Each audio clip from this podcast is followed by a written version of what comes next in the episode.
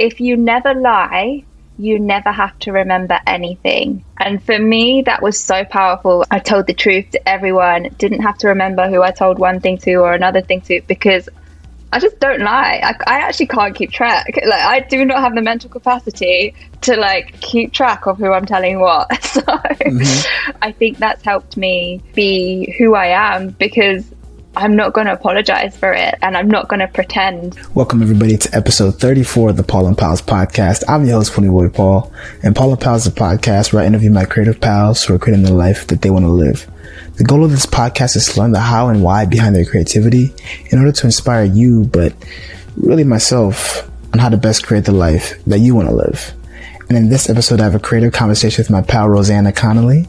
She is the founder of Morena Communications, which is a company dedicated to delivering bespoke PR campaigns.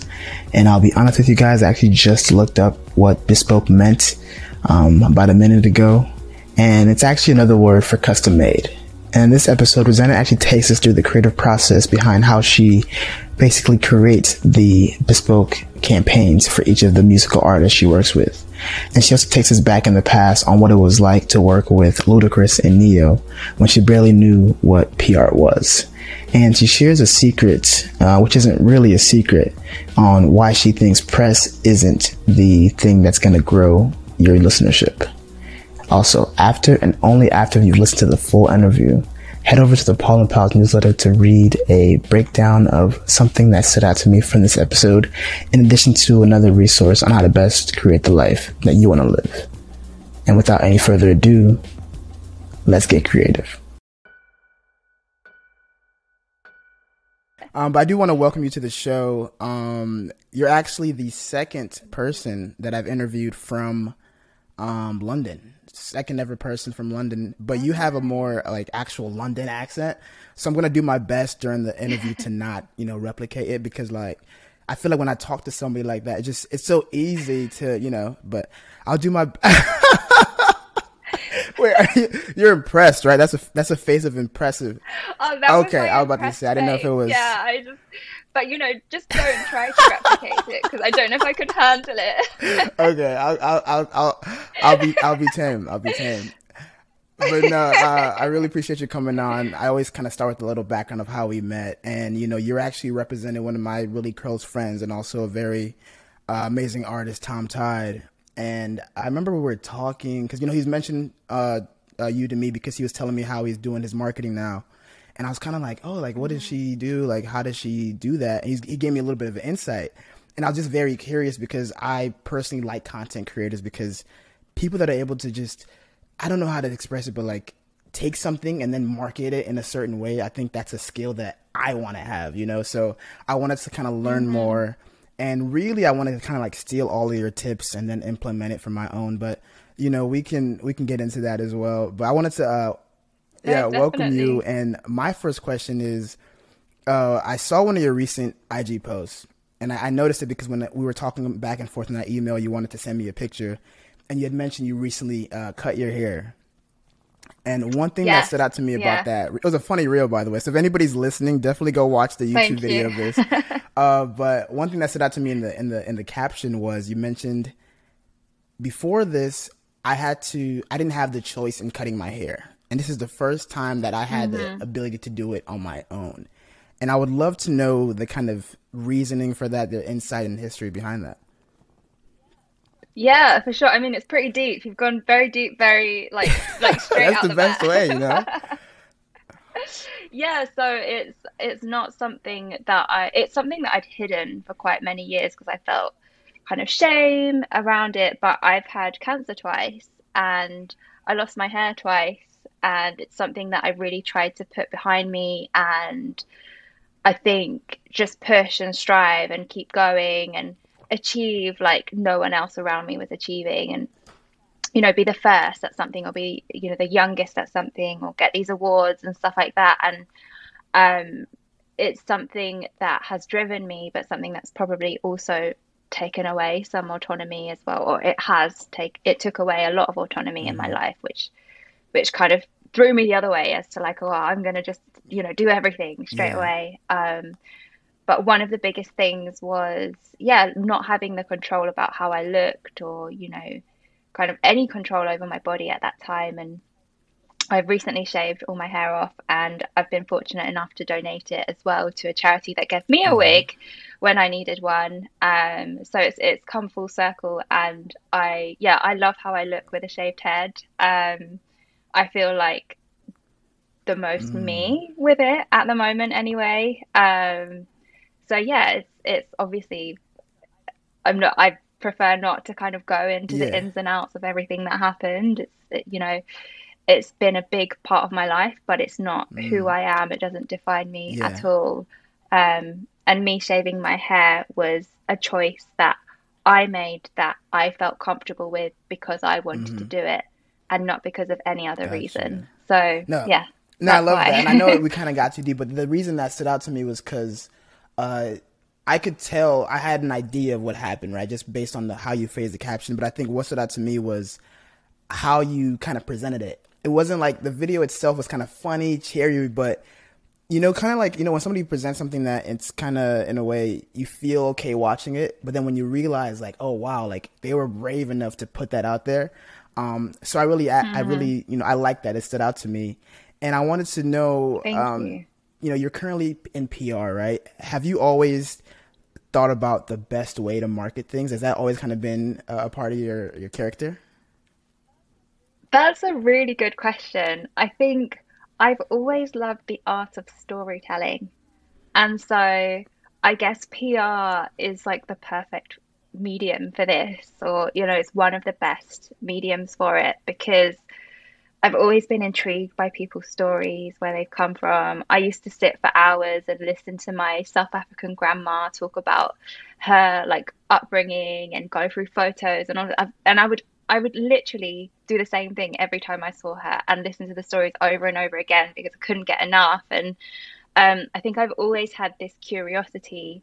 Um, and I learned probably from a very young age what a good story looks mm. like and picked out different parts. And you know, when you're repeating someone's story or saying something that you know what works with crowds and you know what jokes yeah. fall flat and all of that stuff. So um, I think it's come.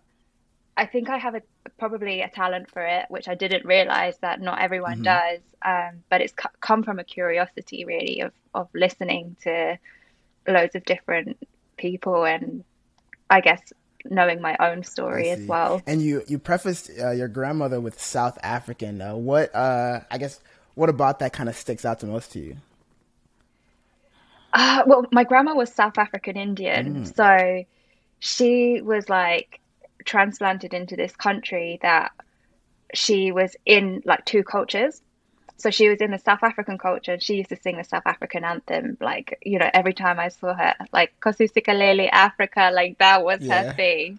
She loved South Africa. She loved you know her upbringing there. But it was um also quite hard to listen to some stuff. My grandma was a seamstress and she would tell me one of the reasons she became a seamstress was because she wasn't allowed to try on clothes that touched her skin because of the color of her skin mm. and so during that time, during the apartheid, she was allowed to try on shoes and coats. And then what she used to do was look in shop windows, go home, make the clothes. And she was a seamstress and she sold clothes, made clothes for people. She made a wedding dress. Um, and, you know, those stories were really interesting. And then, you know, my grandma would have these gorgeous saris as well, and this whole Indian side and the Indian jewelry and like you know the nose piercings. And she would tell me about how her mum got married at the age of 13 or her grandma. Was like you know really young kind of traditions in in this sense as well. And um she was one of 10 or 11 i think children. And she spoke tamil but she spoke also zulu and it was like a, a, an amazing mix and I, I loved her so much she was a really important figure mm-hmm. in my mm-hmm. life um, and she had a big influence on kind of who i am yeah. today yeah well. i kind of got the vibe because uh, i know you're um, you, you're kind of building your own brand and your own things and it seemed like I'm guessing now you can confirm uh, after I say this, but it seemed like your your fashion brand Morena did that come a little bit from your grandmother, or where was inspiration? Okay. Oh yeah,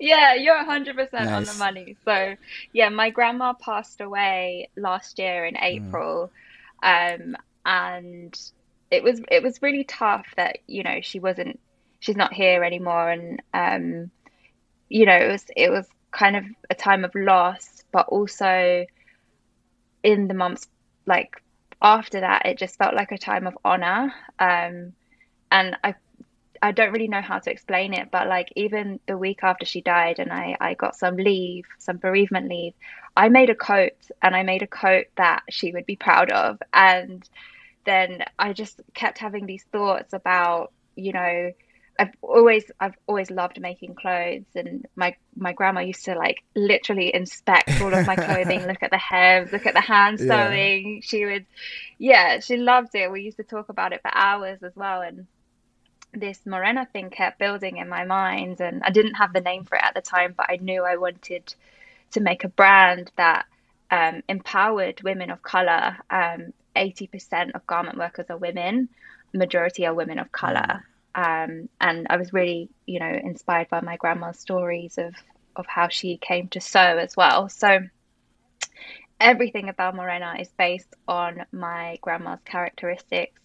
Um, it's regal. Uh, we walk in peace. We're loving. We're mm. kind. We're rooted and grounded in what we believe, um, but we're ready to learn at the same time. And these are this is. I feel so close to her when I am working yeah. on this, and and yeah, it's something that I know she'd be really proud of. That's beautiful. Well. And how did you actually come about the name Morena? Because when I think of Morena, I think of you know brown skin or brown hair. But what what's that um, for you? Yeah, no, that's exactly oh, nice. it. It's it's it's I it means brunette or it means brown skin girl in some languages as well. Um, and for me, as a person of color, as a woman of color, um, sometimes there's kind of factions or sections within, you know, your women of color mm. group, and morena is is kind of a word that doesn't separate you from. I'm very light skinned, and you know, I'm I'm a mix of cultures, but then you know,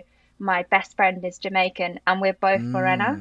And she's working. She works on me with the brand as well. Her name's Chelsea, um, and it's something that it was a word that united us, even though she's like my sister anyway. Um, I feel sometimes there can be separation within the fact, you know, the, these factions of women of color, and I've never really fit into one because I have no clue about any kind of Asian heritage. I have more of an idea of African heritage. My granddad was was born in Guyana as wow. well, and came from like that Caribbean side, but um I never felt like I belonged to any groups within this women of color group. So Morena was a word that united for me. It, it meant a more of a mm-hmm. unity. Mm-hmm. And is that something, because obviously I assume you've been close with your grandmother and you're understanding your culture growing up.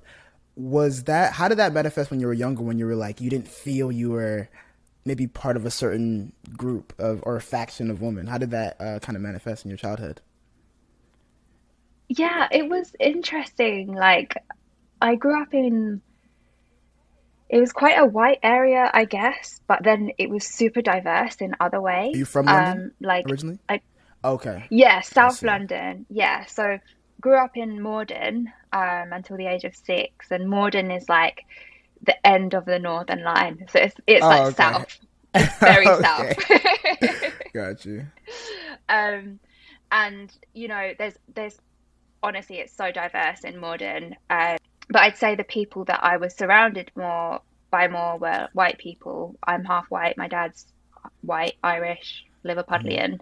Mm-hmm. Um, and I think when we moved to Wallington, which is just next to Croydon, again, the deep south. um, but it's Greater London, but it's still it's still South London. Um, it was really interesting because I think Wallington was quite white at the time, but Croydon was very it was very diverse in terms of like the Asian and the Black mm. community.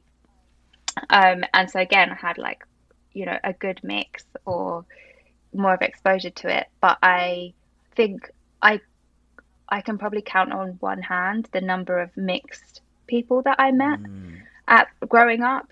Um, and that was a big difference. I think not having, um, not being able to relate, apart from my brothers, um, not being able to relate to many many other mixed people.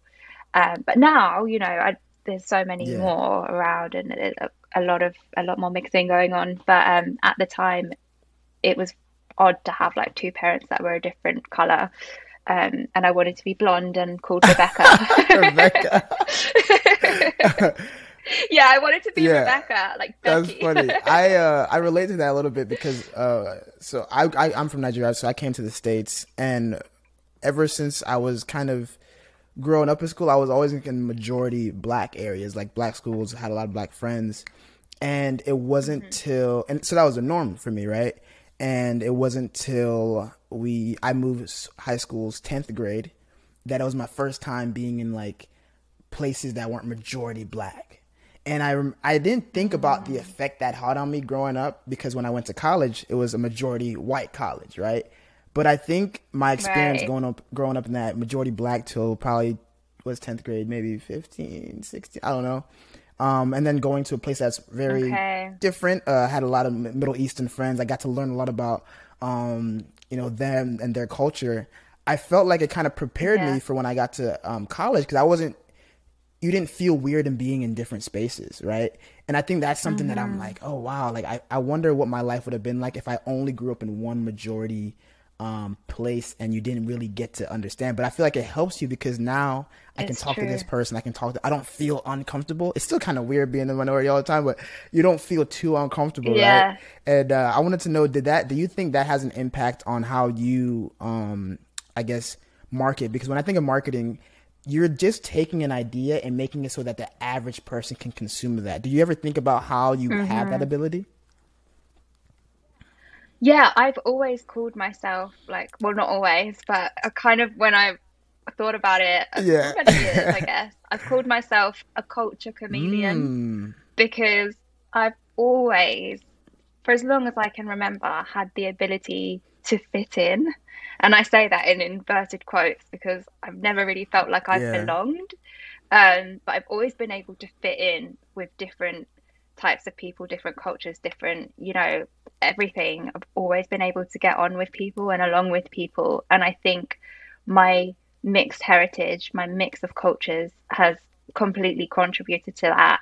Um, getting on with different personalities as well. I live, well, I lived in a household that had quite, that was very opinionated, maybe, or, you know, and you like, I guess, standing your ground, but also being respectful and kind of listening to other people. Um, and I think, I, I think that's really helped actually. And uh, that relatability factor, I can always, I think I'm a real empath as mm. well. um, so like if you start crying, I will cry. like, I'll test that soon. That's just how it goes. yeah. yeah. Um, and I think just relating to people on that level has probably helped me a lot. And um, I, I guess obviously PR is my job, but I don't think any job should be transactional. Or I think I feel like it has turned transactional in many ways, but I feel like the first job, our first job as like nice people or just humans is to have like a human to human connection. Are you okay? And, you know, genuinely want to know if someone's okay, genuinely want to know about someone's life. And I think that interest in the stories um, has probably helped as well, helped with um, with the PR side because it means that you build good relationships with people that you know want to open your emails should you have something for them to share or you know any anything that you are working on. Um, and I, I think a lack of connection is is really mm, sad. That's true. And uh, i definitely think you are one of those people that initially just i guess you were initially who you are when you first come in contact. And what i mean by that is i remember when um, you know uh, tom todd had made that first uh, group chat with us it felt okay to just be like sending emojis and smiley faces and hearts because that's how you Oh, are. yeah. And I per- I'm a big emoji person. You know, if I'm texting somebody and they don't see that I have emojis, they might be like, "What's wrong? Like, are you okay?" And I noticed when you send that Okay, initially, I'm like, "Okay, she's cool." You know what I'm saying? Like, I just knew that I could regularly. I didn't have to because you know how you feel weird when you're texting emojis, but then that person isn't. You're like, "Damn, like." Like, should I chill? Like, do I gotta chill? Like, let me reduce the amount of exclamation marks. And now you're both just talking dry. But no, I definitely, I definitely, uh, I, I would agree that you are an empath. funny. Uh, but you mentioned something. You said um, you feel like PR is now, or maybe your job is kind of being more transactional now. What do you mean by that? Well, I think the pandemic hasn't helped. Um, you know, you used to be able to see people at gigs or, you know, go for breakfast or lunches and just chat and just have some like personal connection and, you know, talk about obviously work, but you would talk about life and, you know, what's going on in general. And honestly, some of my like closest friends are journalists. And it's really weird to say that, but um it's people that you meet through work and these are people that I work with and I need them to you know help me do my job but at the same time I have a really big appreciation for them I really care about them they are my friends I will check in with them because I guess it's part and parcel of the journey um Yeah. yeah I No, I think I, I, kind of get what you're getting at, and uh, I relate to that too because I remember when I was first getting into the podcasting. Right, uh, one thing about an interview format show is you are completely dependent on the guest, right? And for me, you know, I remember when I was first first starting, I already had kind of a list of people I wanted to interview, and then I had aspirations for certain people. And I remember initially just like reaching out, reaching out, like, yo, please, like, come on the show, like, do this. Like, I, I you know, when are you free doing mm-hmm, that? Mm-hmm. And I remember when somebody kind of, they didn't really want to be on the show and they kind of like let that be known in a way. And um, to me, mm-hmm. I, initially, I was kind of like, man, like, why not? Like, this could be dope. Like, I, I can do, I'm good at this. I can do this, right? And you uh, are good at Stop. See, I, I said that, so I, would, I wanted to see if you would agree and like make, kind of repeat it, but I, you gotta. no, I know I do agree I was like the research Yeah, and it- wow you know the questions yeah, I'm, I'm, I'm getting better. It makes it fun. Um, but I guess what I'm getting at is I initially took it as like, damn, like they don't want to be on the show. Like, why? And I think I was looking at it purely transactional. I was kind of like, oh, this person has a cool story, or they have this many followers, or this much engagement. You know, I know if I um, do that, then there's a chance that you know what I'm saying. But I had Yeah. to step back and be like, man, I have to genuinely want to talk to you. And I have to see if you're interested because even if I am genuinely interested in- you, but you're like, ah, no, I don't want to, or I'm kind of busy, I have to respect that and not be willing to because then that way I'm not forcing it. I never want to force an interview because it's not going to go smooth. It's not, you can, you can hear when something's fake. You know what I'm saying? You can tell when it's not so, authentic, a Yeah, hundred and I. I I will say that I think the um the pandemic has kind of contributed to that because when I meet people in person, like it's purely just to talk, right? But sometimes when you send an email or a DM, hey, yeah, you, you, you know what Hey, how's your day? Uh, you know, so no, I, I, I definitely agree, and it, I know we're in different lines of work or whatever, but um, when I, also I want to ask you prior to this PR because you know PR is not you; that's just something you do. What other? I'm curious to know what other jobs or career paths did you maybe initially pursue or, or wanted to do? Oh, we got a story coming. I've done PR for like almost 10, Ten years. years? It was my first job. Wait, how old are you? Ten years. I'm 28. 28. Wow. So like right out Yeah. of high school then, right? Yeah, out of college. So I went to, I was, I was, I studied at a really cool school, which is the Brit School. Um, and it's quite well known in the UK as like, you know, the school that Adele went to Ah. and Amy Winehouse and stuff like that. It's a music school, or it's a school for the I arts, see. basically. And I studied music there, but they they do theatre, they do uh, media, they do art. There's like different strands, but I studied pure music um, there, which involved like performing, production, history of music, like kind of every. It was the equivalent of three A levels in music, and I don't know what that is in terms of the American Okay. equivalent, but um, it was pure music. And then my dream was to be a singer from a young age, but I had gotten sick at, at the age of 16. And that dream changed a little bit based on what I felt my capabilities were, and I guess some fears that I had, um, and a lack of confidence. So then I wanted to be a songwriter, and um, I still write. I still write songs. I still play. I write poems. Um, but I, I really needed money. I needed a job. So yeah. I, um, I got this. I, I applied and I got an internship at Mercury Records which was a huge deal to get this as my first job um, at the age of 19. And I worked on like Watch the Throne. I assisted on, I wasn't running them. What? But like Watch the Throne, like Rihanna, um, Justin Bieber, like Frank Ocean's Channel. Orange, like all of this stuff. I was able to be like, you know, a part of this journey and it was so cool. And the first artist that I did PR for was Ludacris, and I was like, oh my gosh, like this is insane. What? Like I love Ludacris. like, yeah, it was it was just mad. And I met him, and I met Ne-Yo, and I was like, oh my gosh, Ne-Yo's the best songwriter in the world. Yeah. You know, at the time, this was no funny story. Um, I didn't want to. I, I, don't want to. I literally just met Ne-Yo like a couple weeks ago, randomly. Oh, no. Like he randomly. I went to this like Labor Day club no lounge, and he was there. And I remember telling our waitress at our table, I was like, "Yo, could you could you go tell him that like people think I look like him?" And she went over there, and he turns around, and we just acknowledge each other and like bow. And I'm like, "Wow, that was a very like." I feel like my life was leading up to this moment, but I didn't. You can continue the story. Sorry, that just that just triggered me. No, he was the cool guy. Like he was great. You know, I did promo. Like I was on promo days with him, and I got to assist on his projects. And I went to the studio with him. It was wow. so cool. And I was like 19. I was like, this is the best yeah. thing ever. Um, and I stuck at it.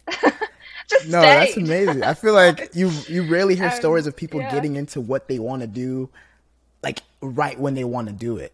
Right. So that that's Oh, I had no idea what PR was. I just okay. needed money. Let me be clear. I did not care what job okay. I was doing. I wanted to. I was trying money. to beautify the story. so yeah.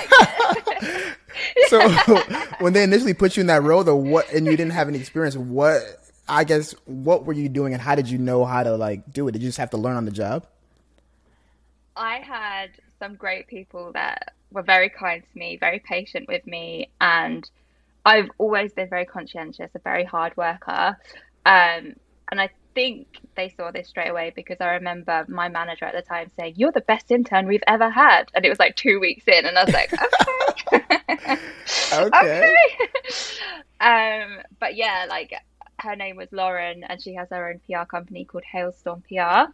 Um, and she does Fall Out Boy and like, you know, huge bands actually still. Um, and an, another guy called Ash Collins, and he did all of like the cool Def Jam stuff and Watch the Throne and you know Frank Ocean and everyone like that. And he um, he took me under his wing like pretty much immediately as well. And then my friend, like my dear dear friend, Kat Kat Marker, um, and we're still like we were still messaging today. We have pet names for each other, which I won't embarrass myself with. Now you gotta say it. You gotta say it. we had okay, so we had um hot. That's you. no, this oh, is okay. Kat. This is okay. hot stepper. We're both shushes. we got to get each other shushes, and I'm sweet. Okay, all right.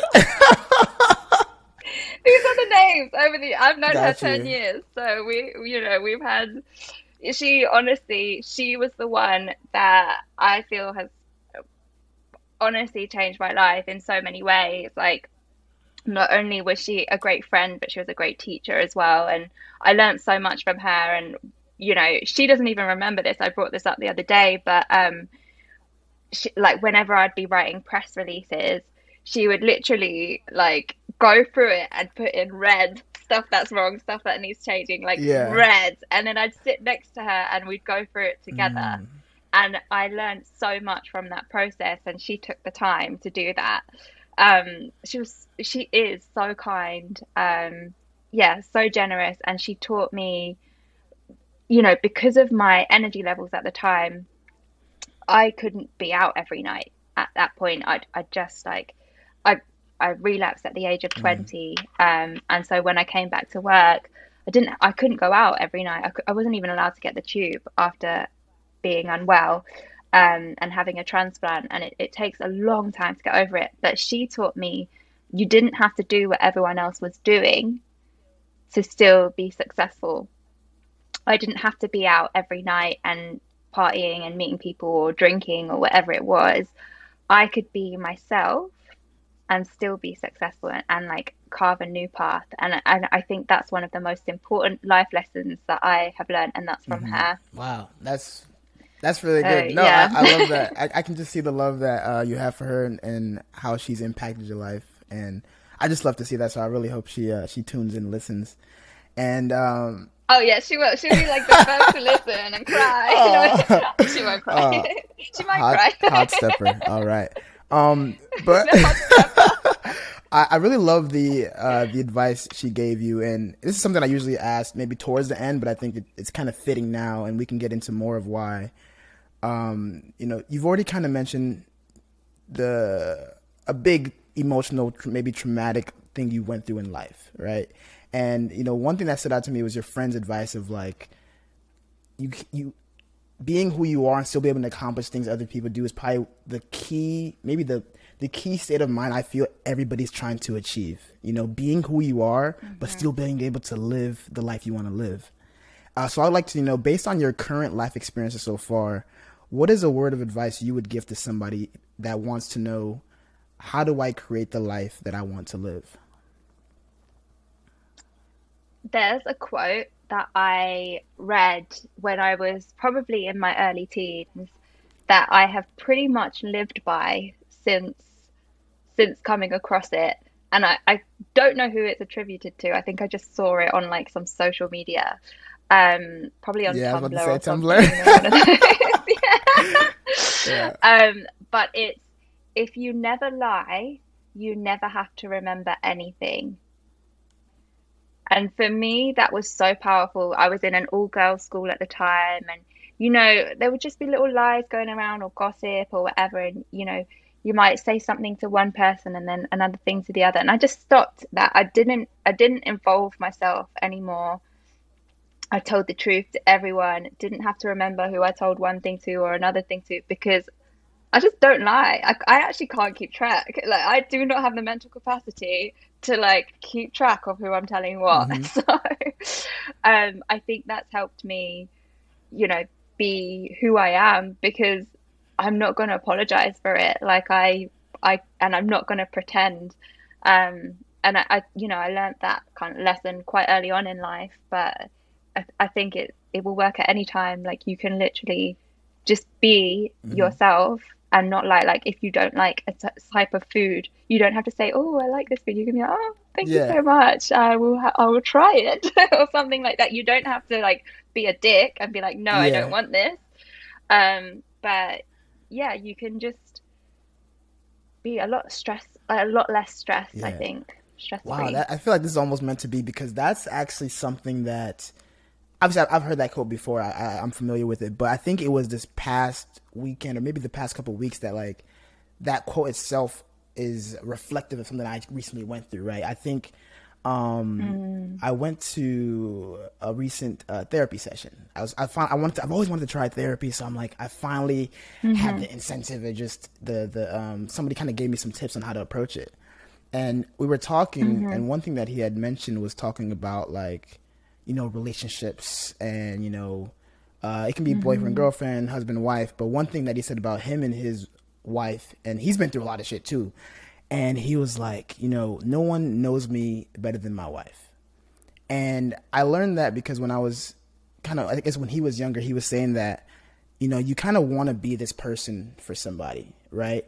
but you also have the person that you are and over time if you want to yeah. be with that person you're going to eventually it's gonna grow apart that what who you want to be and who you are. So he was like, when yeah. you when you remove that shame, when you're able to really be that person that not who they think they are, but who you actually are, it actually helps you better because you're gonna eventually reach a point where what they've thought of you and then what you aren't kind of conflict, and now you're like, oh shit, mm-hmm, you know. Mm-hmm. So no, that that that that, that quote really really resonates because I think it's something that I, I, learned recently that I'm like, wow, like that's true, you know. Because sometimes I think, and I, I think it's interesting that you were able to kind of come to terms with that because you mentioned that you were the cultural uh, chameleon, right? And I think sometimes that makes you want to please everybody. That makes you want everybody to be happy. Oh, so 100%. you might do a little lie here and there because you, you want everybody to be okay and smiling. So I think it's interesting. You kind of turn. I wanted everyone exactly, to like me. Exactly. Cool. I think we, we, all do. No, I, I love that. and um, I don't remember if you mentioned was it Lauren that had her own PR company as well. Yeah, she she started her own PR company in oh my gosh, it's a few years ago. It's I can't even remember now, maybe 2013. Mm-hmm. Oh, um, but yeah, she's been quite successful. Wow, she's been she's been hot stepping for a minute, and I wanted to yeah. I, I wanted to ask because I know that you're kind of you have your own right. You have Morena Communications, but is that something that you kind of recently got into? You've been doing that for a while and launched your own thing. Yeah, no, it's pretty recent. I started it. To be honest, I officially started it at the at the top of 2021, so in January this year. Um, it's been interesting. Mm. I never thought I would have my own PR company because it's never something that I'd fully desired. Um, but I'm really enjoying it. Like, I have loved being able to work with independent artists, especially like Lee, like yeah. Tom Tide, um, and be able to offer a service that I'm proud of as well. Um, and like put my best efforts in and know that I've done my best job and not feel not feel like I mean I'm I'm I'm perfectionist. I'm like you could have always yeah. done better. But um I feel like I've been able to perhaps do things for people that have impacted them positively as well and their careers positively. Mm. So um, that's been really good. I've learned a lot about finance. Taxes. Yeah. You know, tax and yeah. all of that. and uh, how um, did you um, actually launch it though? Because I'm curious. I know you were working in PR maybe for another company, but um, is, is there like yeah. a oh, I have to quit this job to do my own thing, or are you able to kind of like you know still have them kind of separated, or what's the maybe conflict of interest with that? Yeah, so I um I was working with Apple for two years, um, and I was doing the PR for Apple Music at the time in the UK and Europe, and I was there as a contractor role. I was covering someone who was on maternity leave, so I wasn't permanent. Um, but with that role, I did have a non compete because of the nature of the work and obviously the music and yeah. and that kind of crossover. Um, and then when I finished that role, I contracted um, with another company, and this type of contract was part time. And because of the type of contract, um, I had to have a second income as well. So it meant that I didn't have a non compete and that I yeah. could do it. And I was like, oh, I'm going to do it. I really want to do it. I'm going to do it. I did. I yeah, did it. I did. no, I love that. And I want to put myself in uh, artist perspective. Although I will say, I don't know if you're thinking about this in the future, but I have noticed being in the podcasting space that PR for podcasting is – a niche space that you will thrive in. It so is. just just think of that in the future and uh, uh, contacting. we actually have done PR for podcasts, and I did it at Apple. Oh, okay. So I did the podcast yeah, PR in the great. UK. We will, uh, we'll talk after this episode. Um, so, uh, so I'm gonna pretend to be an artist, and what I want to know, I want to go through this process with you. I love to know that. I always love knowing the creative processes be, uh, for all of my guests. If I'm an artist, yeah. first of all, how do I even contact you? How do we start working together? What is that like? Yeah, I have like an email that people can contact us on. So it's hello at morena.uk and that's on our Morena Instagram account.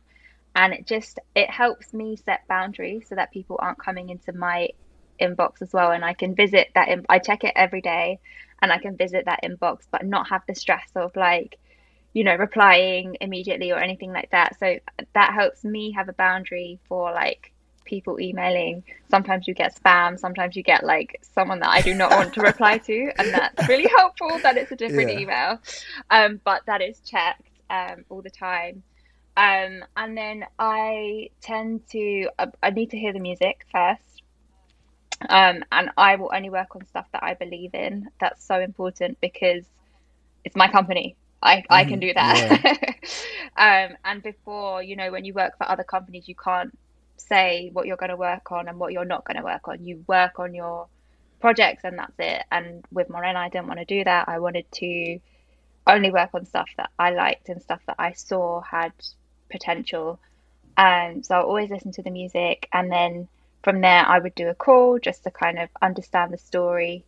Story's so important. You can't have a release without any background these days. It's just not going to fly. Like it, it, it might be a great song, but you need something else that will cut through because there's so many great songs. So you need to have that personality. You need to know what you stand for and that's really important.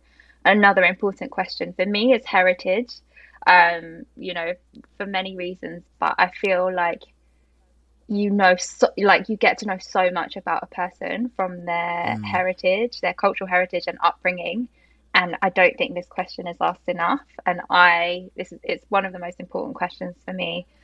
And then if I want to take on a project, I, you know, we'll have another chat. And then if I take it on, I'll then do like, you know, multiple calls, like understand the what the artist wants more and more, and um, a PR questionnaire that I've developed as well. If if it needs it, um, not everyone needs it because it's quite clear, um, but some people need a bit more drawing out of themselves. So then I have this tool as well to to get that um, as well. So that's the process, I No, guess. I get it now. So no, It sounds Yeah. long, but you have to be dedicated to your own PR as, much as I'm going to be dedicated to it. Yeah, So and that's the thing too, because I was Yeah. gonna. Well, I guess I have two two questions too.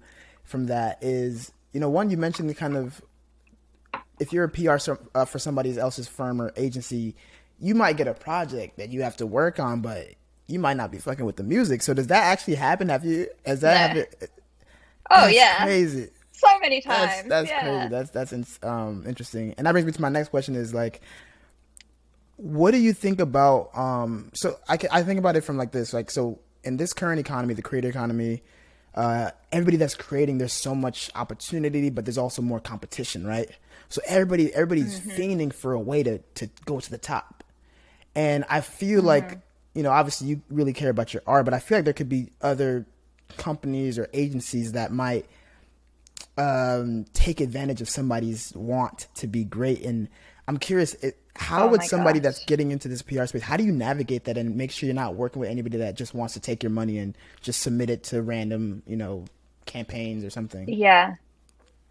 It's really awful that this happens, and there's so many stories that I've heard of this happening. And even when I was working full time in companies that I, you know, wasn't allowed to do PR on the outside, I would still consult with people that needed the help and that had been like kind of swindled, I guess, because it just makes me so sad that like you know, being an artist is not easy. You're working and making the money so that you can release music and you're hope you're trusting other people to help you on the journey and it it oh it makes me so angry. Um it's not fair. It's not fair but i think some good questions to ask um are you know specific titles that people are pitching to. I would ask for a full pr plan as well. Um you should be getting regular press updates when you're in cycle. Like i send weekly press updates when we have tracks and artists in cycle. Um you should be expecting like regular communication from your publicist um, on updates when you're in cycle. So when I say in cycle, it means that you are in kind of release mode. There's stuff Mhm. happening.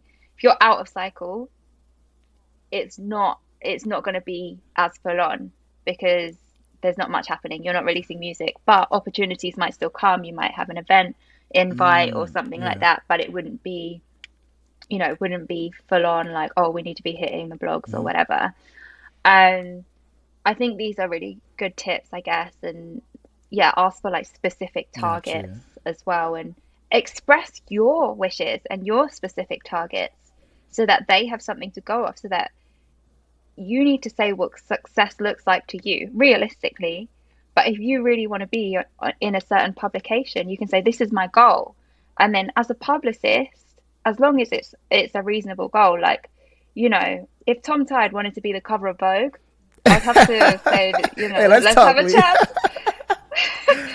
because that's not realistic, yeah. you know, not even in 10 years' yeah. time. So, but if if another female artist wanted to be the cover of Vogue and it was, you know, within their aesthetic and different mm. things that that works and the story, etc., etc., and you can see it happening, that's realistic, you know, in a number of years. But you know, I think some of Lee's goals were, you know, to be featured on ID and Clash and stuff like that. And you know, ID have playlisted yeah. him multiple times. Clash have posted about him, and these are stuff. These are things that, you know, I was I was going to do anyway. But it's great to know that that's what success looks like mm. for him, so that I can make sure or do my very best to get him what success looks like in his eyes gotcha. as well. And um, you know, I'm, I'm kind of curious too because I'm thinking about um, you know artists that maybe want to come to publicists, right? But let's think about the artists that are kind of just doing that. They've been doing their thing for a while on their own, and they might not be either ready or wanting to pay pay for a publicist.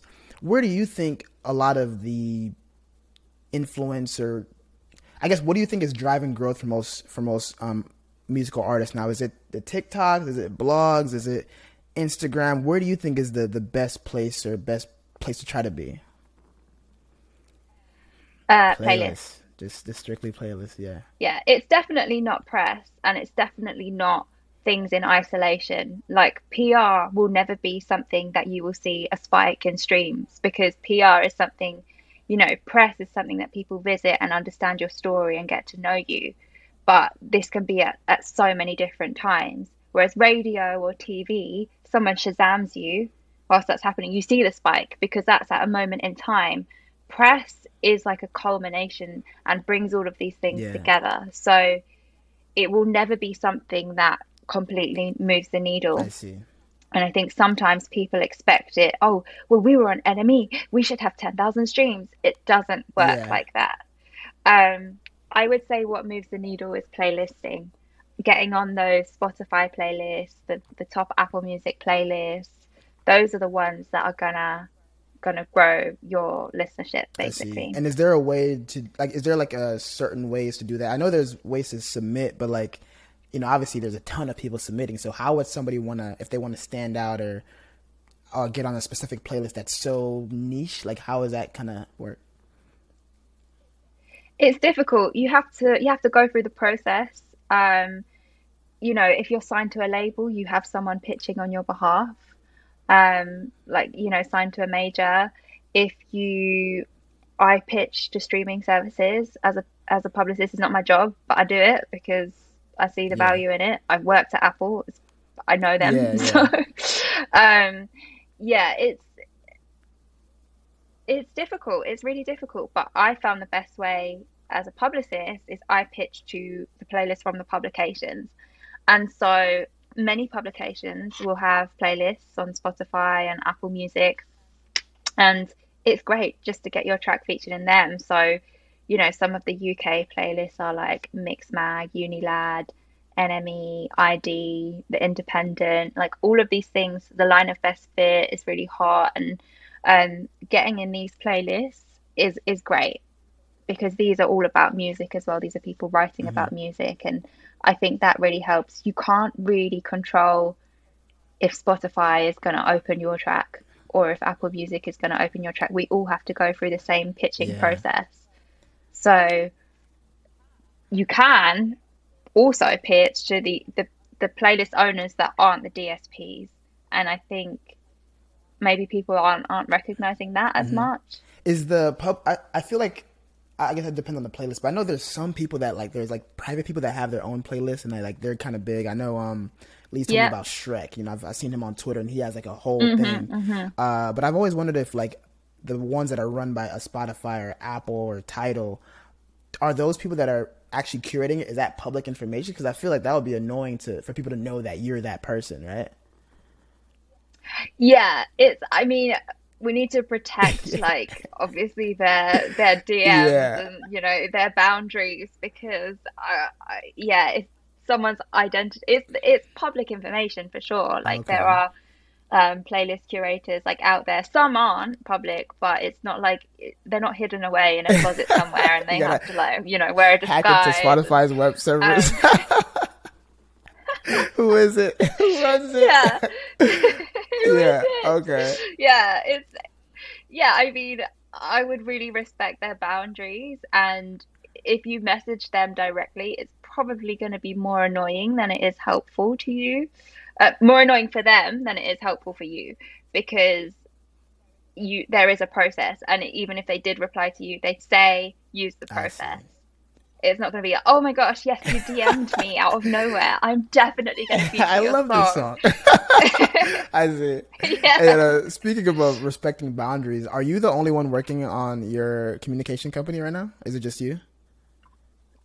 No, I have an amazing colleague called Emily who works with me okay. as well.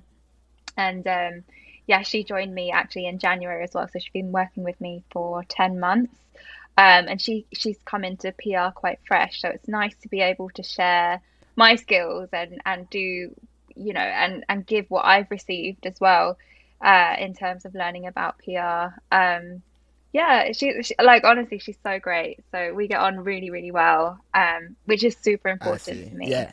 As well as you know, obviously the work is mm-hmm. important, mm-hmm. but I think getting on with your your colleagues is is I really agree. important. And I, and I asked that because I wanted to know, like, do you ever sometimes just get tired of listening to music or being pitched or having to pitch? Is that something that uh, you deal with, and how do you, if that is something, how do you actually deal with that?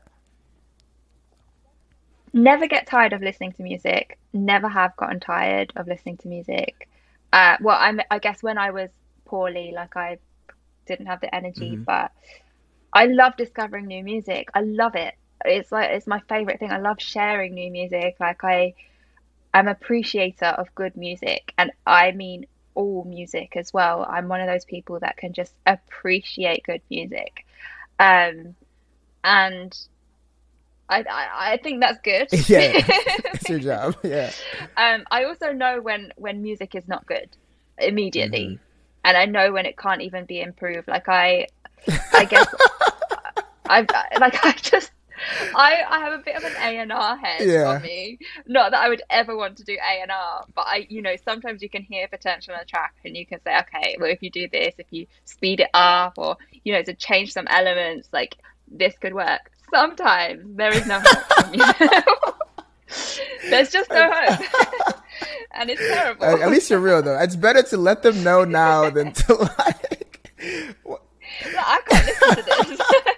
I can't. no, I love that. But no, it's good that you love it though. Because I was gonna ask if like there's a way of like, uh, or if you kind of spend. Because I'm assuming you have you know an actual life outside of what you're doing, but it seems like music is kind of your passion overall. Um, so that's that's yeah. good to have. And do you do what are your do you have any other hobbies or things that you like outside of the music and seam, uh, seamstress? Uh, well, yeah, the the fashion and sewing is like a like a big thing for me. Um, I love, you know, I guess it's still music, but like playing and singing and writing and writing poems. Uh, Netflix is a huge part of my life. what are you watching now? I just finished God Squid damn it! Game. I still haven't started it. I'm so mad. Oh my gosh!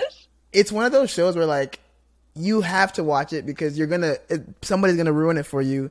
And I've been dodging spoilers left and it. right. Okay, so yeah, I'll probably try it tonight. Okay, Please. so it was worth it was worth do the hype. It, you think? Do it. Oh, I watched it. it. I think, uh, yeah, I could not get enough. Like, I think my brother, I told him about it. He watched it in a day. It was that good. Like he he wasn't working okay. that day. So he just. I love the prefacing. Yeah, he, he's he doesn't have a job. Okay, he has he a job. job. Cool. Um, no, I'll, I'll check it out. That's good too. And uh, what was it? Yeah. So you mentioned I, we didn't really get too much into the um uh Seamstress stuff, but I was I was gonna ask, you know, you're running two companies now, basically, right? Uh, you're learning a lot about finances, taxes, and everything.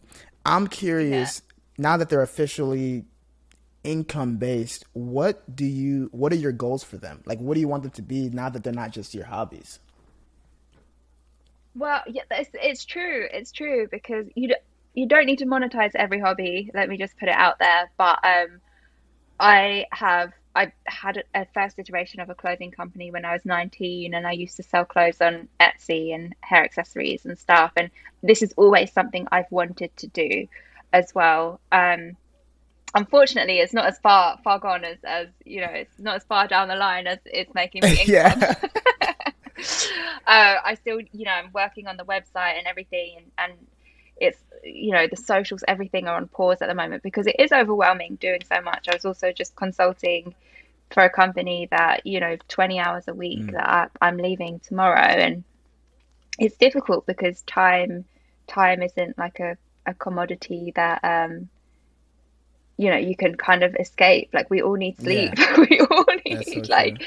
we all need necessities so i think the goal you know obviously they're businesses, but the goal has never been to be like multi million or, you know, to make so much money that I'm drowning in it. The goal is literally to have a good life, to to kind of act on on good morals and, and good values, um, to be as inclusive as possible and to make a positive impact. So I can't say, you know, obviously we have to make money. Yeah. otherwise it wouldn't to, be a yeah. business and otherwise I couldn't do yeah. those things.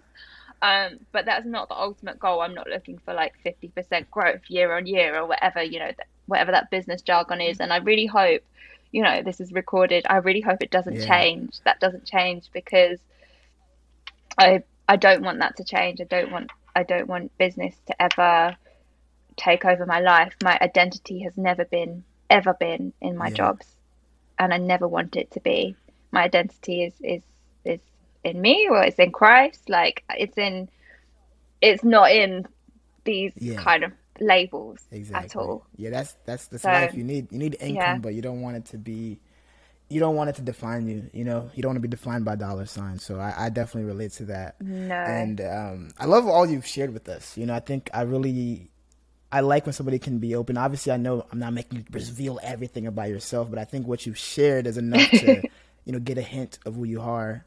And you know, you've kind of already kind of documented your struggles and other things you've overcome. I want to know, is there one thing that you you are willing to share that you're still kind of struggling with right now, and like, how are you trying to navigate it? Hmm. I, I think, you know, we all struggle with so many yeah. things. Um, that's that's a very privileged thing to say, you know, from coming from a first world country as well. So, you know, I don't want to diminish anything that I'm experiencing experiencing or anyone else is experiencing, but we're also in a, in a very privileged position at the same time.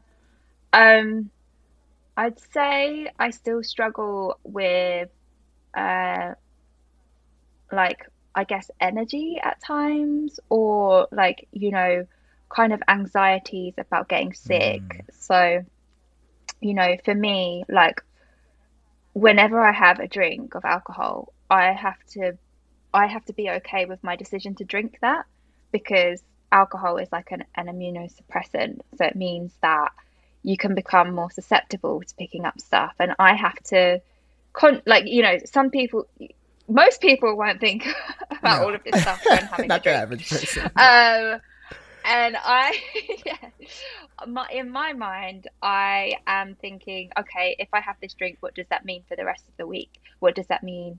Does that mean that I might not be able to do something? Does that mean I could get sick? Or how am I feeling right now? Do I feel well enough to have this drink? Um, and these are just thought processes that, that kind of happen. Um, for me, it's the same with going to the gym. Like if I overexhaust my body, it's not good. Mm. So like something that someone's like, oh yeah, I can push myself, I can get in a gym session. I have to be really careful that thin line of like what is pushing myself to a healthy point and it's like a challenge and what's pushing me over the edge that's going to make me unwell. And I've definitely gone over the edge a lot of times. And so I guess you could call it a struggle with kind of, you know, those mm-hmm. elements of like of yeah. life um, but it's not you know it's not comparable to what other people go through. But then again, I'm not going to yeah, diminish no, exactly. It's it's you. It's um, it's, it's, it's, yeah. personalized, and and I ask because I think um, yeah. Sometimes when we, because obviously the people that I interview, they accomplish something or something that you want to hear about, you want to know how they did it. Uh, but I think sometimes when we see people in these elevated platforms or we see them always we see them how we see them, right? However they pursue themselves. I think mm-hmm. we sometimes forget that they are also struggling with things. And I want to just always mm-hmm. remind mm-hmm. people that, hey, like, you know, she's been able to figure this out and cultivate her life this way. But you ever think about like what it is on a day where she's tired or she goes to the gym and now she's like, damn, I don't want to do this much miles because I don't know how I'm going to feel after that. Um, and I and I think mm-hmm. about it mm-hmm. too because I think I used to want to always represent yourself myself in the best light. And I think when when you are struggling, mm-hmm. it's sometimes good to be able to tell maybe not the whole world on a podcast, but uh, your your your dear friends that might just never know that yeah. you do that because it, it just helps to minimize this like this. I think we tend to idolize a lot of things and we don't really know what's the full 100% part of it. So uh, I really appreciate you sharing yeah. that. I know, like I said, it is a personal thing, but it, it's it's good for everybody to kind of hear that sometimes, you know. Oh no, definitely. I think somehow I've gotten so many labels over the year, be- the years because of what I've been through as well. oh, you're so brave. You're such an inspiration. You're all of these things. I'm like, stop putting these labels on me. I'm just normal yes, human. Yes like i don't need like it's almost like a pressure sometimes when when people say this to you and you're being viewed you feel like you're being viewed in a certain way that's kind of like you know this lovely perfect brave you know whatever person and it's it's not always like that and i yeah i really like that you're kind of i guess taking taking that mm. away removing like the veil yeah. of that really because we are all human we are we do struggle with things. We do, you know, we do have up days and exactly. down days, and not everything is shared on social media. I haven't actually shared anything on social media for a while, um, and that's that's been quite mm. conscious mm. because I I don't yeah. want to. it's okay to say that. I'm yeah, being pressured into it. It's yeah, okay to say I'm that. I'm just not gonna do it. Yeah, I think not posting on uh, social media and not drinking are two of those things where it's like people want to ask why, and you, it's like we have to yeah. normalize it. I just don't want to, you know. So I don't no, want to. That's, that's great. and uh, before I let you go, I do want you to do one thing for me. I would love to know who is a creative pal of yours that you uh, I guess you might have already hinted at it, but that you really you know are very interested in or would love to hear more about. Who is somebody for you that uh, you just you just really amazed by their creativity? Oh, oh there's so many people. Uh, hey, some of your friends are listening. You got to choose carefully. oh my gosh, no, I can't. Oh my gosh. Um, oh my gosh, there's so many people genuinely that I am just so fascinated by. Um, oh, that's such I'll, a hard I'll question. You, three. you can say three. Is that fair? Okay. Um. Okay. So there is someone. Um. Oh yeah. Okay. I have to shout out this person because they just inspire me all the time. Um, they're a photographer, creative director. They worked on me with Morena as well, and honestly, every conversation I learned so much. Um, and her name's Almas Badat and she is just insane. She's just yeah, she's really really cool. Um, she also has her own podcast actually. Okay, all right. yeah. okay. Uh, hers is um hers is actually a South Asian podcast. I don't know if it's been the oh damn! I'll just bring her on mine instead. yeah. It's called What Is This Behavior? And I love that. And she came up with I the see. name. And I don't know if you've seen that viral video, like of the Indian Big Brother, where the woman is like, you know, you want it, you're asking for I it. Think that I've one. That and he's like, "What is this behavior?" Oh okay, you gotta gosh! you gotta send that. You gotta like, send that. I'll send okay. you the link. It's like it definitely went viral, like in the UK and I think other places. But it's it's kind of named after that moment, and it's yeah, she's just so smart and savvy and all of that mm-hmm. stuff. Um, so yeah, I'd love to hear her speak. Um, Yeah, do you know what? That, that's okay, gonna be my one good. because I can't. I literally can't choose. I love I that. No, that's, that's I, I, try to keep that restriction because I think there's always a ton of people that inspire us.